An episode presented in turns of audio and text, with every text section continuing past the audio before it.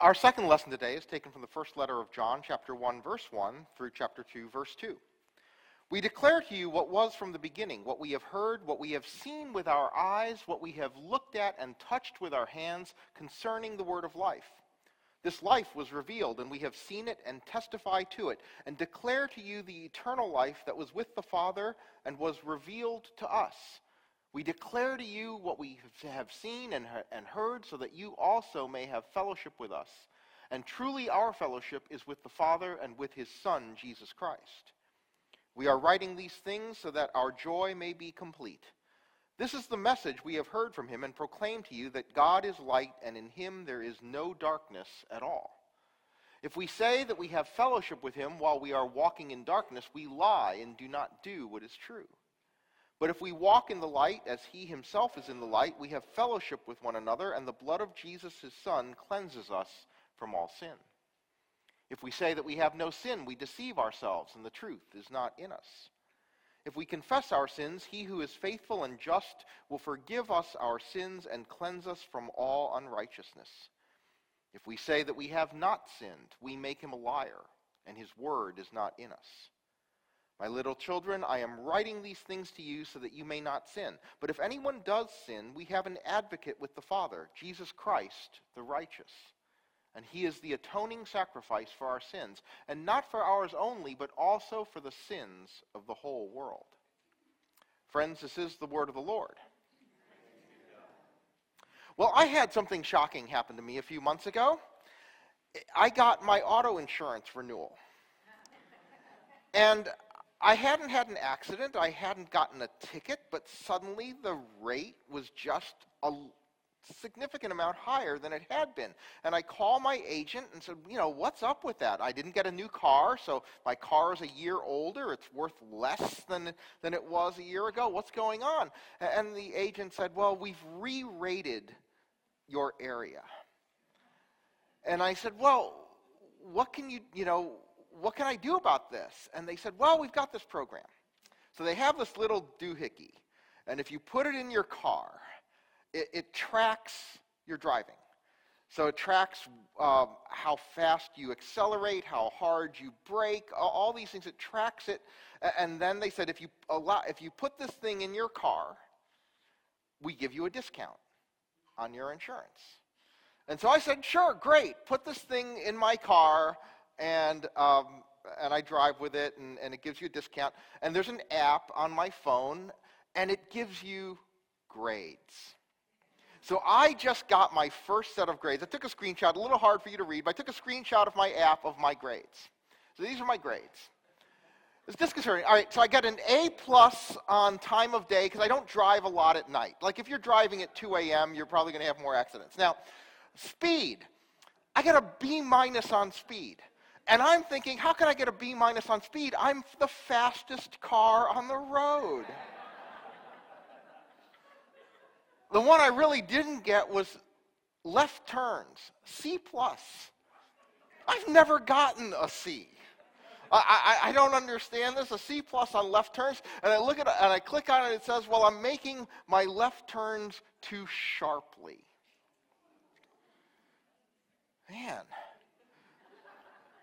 It's very humbling. Because driving is one of those things where everybody thinks they're above average. Okay? Everybody thinks they're an above average driver. In fact, just before worship, I had a person come up to me and actually mention that in the parking lot, if you go outside, there are several spots that are unusable because cars have parked so close to the line or over the line that they're effectively taking up two spots, and these spots are unusable. And the person said, Can you, can you make an announcement about that? I said, Actually, it'll fit the sermon.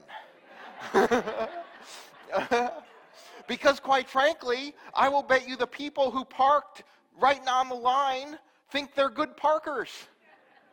They hit the line, exactly where they're aiming. They think they're good. But they actually blocked out the spots. Don't do that. I'm going out after worship and taking license plates. People do this all the time. One of my favorite stories is a story of a few years ago, a, uh, a survey done by the denomination of, of, Presbyterian preachers. And they asked them to rate themselves as preachers on a scale of 1 to 5, 5 being best, 1 being worst. 80% rated themselves a 4 or a 5. The rest were a 3, and exactly in the spirit of Christian humility, zero gave themselves a 1 or a 2. I only complained that they didn't ask their congregants. Would have been a much more interesting, much more interesting survey. But you see, that's the way we go through life. We think we're better than we are, and that's what John is talking about. He says if we say we have no sin, we deceive ourselves. We deceive ourselves all the time. We think we're better than we are at lots of things. And we especially think we're better than we are when it comes to sin. We think we're better than we are when it comes to living the way God would have us live. Now, we don't like to say that we have no sin. I mean, nobody would do that because that would just sound like you're bragging. But I, you know, I always I like Andy Stanley, watch him all the time. I love his quote on this. I think I've mentioned it before. He says, you know, we don't like to say we're sinners. We like to say we're mistakers. We're mistake, you know, we're, you know, we're, mis- you know, oh yeah, yeah, I'm, I, I make a mistake once in a while, but I'm not, I'm not really a sinner. I'm just a, I'm a mistaker. All right? We like to do that. You see, we, we like to overestimate our righteousness and underestimate our sin. We do that all the time. It's just so common. We don't understand the extent to which our lives, our behaviors are tinged by sin, which is really the point. It's, it, it's not so much, we tend to look at, the, at, at really granular acts. You know, I did something wrong, as opposed to understanding sin as, as being a state of separation, of, uh, of a gap between our lives and what God would have us do and be. And that as we do those things, as we live in that gap, as we live less than the way God would have us live, we're living in a state of sin. We're falling short of what God would have us be and do. And that is our sin.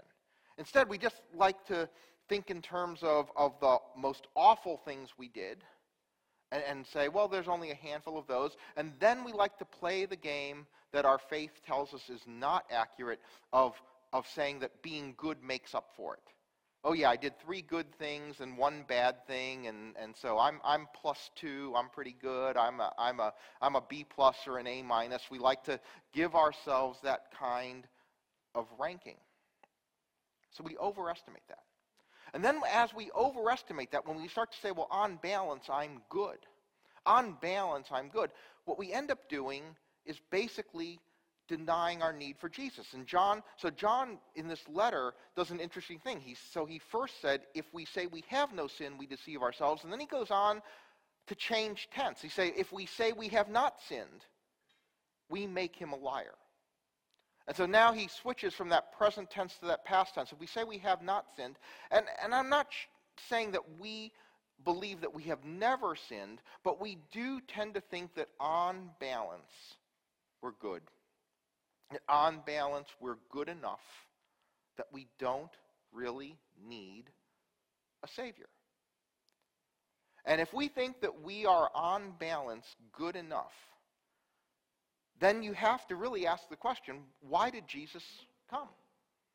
Why did Jesus come to earth? Why did he die? Why the suffering, the death, the resurrection? What was the point. And that's what John is saying. We make him a liar because Jesus said, I came to save the people from their sins. And if we sit there and say, oh, yeah, well, maybe his or hers, but I don't really need it, then we make Jesus a liar who said he came to save us from our sin. So we need a Savior or the coming of Jesus was meaningless. If we don't fundamentally admit that we need a Savior, then there was no actual point for Jesus to come. And worse would be to say, they need a Savior, but I don't. Now you've got hubris on top of bad theology. But we have to understand that we need a Savior, or else we've turned everything Jesus did into meaninglessness. Now, it isn't just about that. There are always these two aspects of, of Jesus coming of our faith. And one is this issue of us needing a Savior, and the other is how do we do better? How do we live differently in response to the fact that we have a Savior in Jesus Christ? So there is both this ability that we have to, to, to stand before God because of the imputed righteousness of Jesus uh, um, upon us, and then there is the gift within faith of becoming a little better, of responding to this gift by trying to live more in accord with what God would do. And so I ask a pretty simple question, which is what grades would you get? What grades would you deserve in living the way Jesus told us to live? What are your grades? And the thing that really matters here is to break it down. You see, most people sit there and go, yeah, I'm basically a good person. I think pretty much everybody we meet sits there and says, yeah, well, I'm basically a good person. If that app had said to me, we think you're a B plus driver, I would have been insulted because everybody thinks they're an A. But then I would have said, but why? How? What do I do to improve that grade? How do I move that up from a B plus to an A minus? You haven't told me anything. All right? By giving me that list of things that it broke down and sit there and say, oh, okay, here, here's what it is. We don't, you know, you know, you're down here because we don't like the way you make left turns. I can, I can fix that. And then there's also human rebellion, the B minus on speed. I'm probably not going to fix that. And that's the way we, we live our lives. There are certain things where we're more, where, where we are more amenable to correction than, than in other areas. But what are your categories? Because by breaking your life down and thinking about it in different areas, you have a better ability to know how to improve. There are different ways. I'm not giving you a, a, perfect list of how to do this, but you could, for example, take the list in Scripture of the fruits of the Spirit and talk about joy and talk about patience that Felicia was talking about with the kids in the children's sermon. How are you doing on patience? What's your patience grade? What's, what's, your, what's your joy grade? What's your kindness grade? Okay? If you start to break your life down into those areas, you have an ability to say, yeah, you know, I'm, I'm, I'm pretty good on joy. I need to work on kindness. And then you can get your behavior up. We have our value statements live boldly, share boundlessly, grow community, build God's world, where we're really talking about these areas of life where we believe that your faith walk here can improve, that you can have more confidence to trust God, and when you trust God, you will live boldly, you'll be less driven by fear, you'll, you'll hand things over to God and live with courage. How are you doing on that? Share boundlessly about being more generous. And we, and we don't just mean materially. We mean being generous materially, being generous with your time, which is such a valuable commodity for people, being just a, a generosity of spirit. You know, there are lots of different ways to use that word, generosity. How are you doing on that? Growing community. How are you doing on your relationships? How are you doing, not just on your closest friends, but how are you doing on, on creating deepening, building significant relationships with folks. How are you doing there? Building God's world, making the world a better place. How are you doing on that? What have you done in the last week or month or year to help make the world a better place? See, as we start to break our lives down and think about it in these more specific categories, we give ourselves an opportunity to evaluate ourselves and then do better. If we just sit back and say, yeah, well, I think I'm a pretty good person, it makes it really hard to identify how you could become a better person. You have to break your life down into those categories, however you want to do it. But Scripture gives us some pretty good guides in order to, to do better. And then when we do it, we can be fearless about the way we look at ourselves because there's an assurance that that John gives us in this letter. He says, My little children, I'm writing these things to you so that you may not sin, but if anyone does, we have an advocate with the Father. See, it's this assurance that he gives us that, that even if we mess up, Jesus is not looking at this for the purpose of wanting to condemn us for messing up, but Jesus is looking at this for, for the purpose of advocating on our behalf, that Jesus is in our favor. See, there was a really important thing when my insurance agent was offering the gizmo. It was really important to get me to put it in my car. It was this promise. No matter what it records, you will get a discount. They had to promise that no matter what it saw, it would not increase my insurance. That even if the thing were to report, you know, you look like you're aiming at cars, it would not matter. I would still get a discount. That was a really important thing to get me to do it. The assurance of forgiveness from God is supposed to give us the fearlessness to look at what we do where we fall short. When we understand that God is going to forgive and God advocates for us, then you can be fearless looking at it. All right?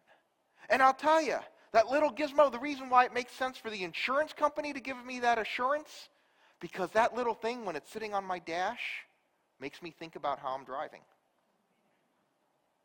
It makes me think about how I'm driving. I'll tell you, every time I make a left turn, okay, I am thinking about it because of that C plus, right? It makes me think. And when it makes me think, it makes me better. If you think about how you're doing and be fearless about it. Then it's serving its purpose. See, being honest about our sin is supposed to be a spur to correction. That little thing on, the, on my dash is not there for the insurance company to, to hike my rates. It is there to make me a better driver. And they know that if they make me a better driver, it's better for them. It's also better for the world. God knows that in offering forgiveness, it can, at its best, be a spur for us to do better. And when we do, when we use it as a spur to correction, when we use it to improve the way we live, it is better for us and it's better for everyone around us. It's better for the world. So, how can you improve this week? How can you start to look at your life in these different categories, however you would put it, whether it's, it's living more boldly, working on your relationships, being more patient, being more kind? How can you take a look at that, be honest with yourself about it, and then use that to become better? When you do that, you're doing what God wants us to do to fearlessly examine our lives and then use that examination to be better people, to draw closer to, the per- to being the person that God wants us to be, to have a better relationship with God, and a better relationship with our fellow humans. So think about how you might work on that this week and in all the weeks ahead. Amen.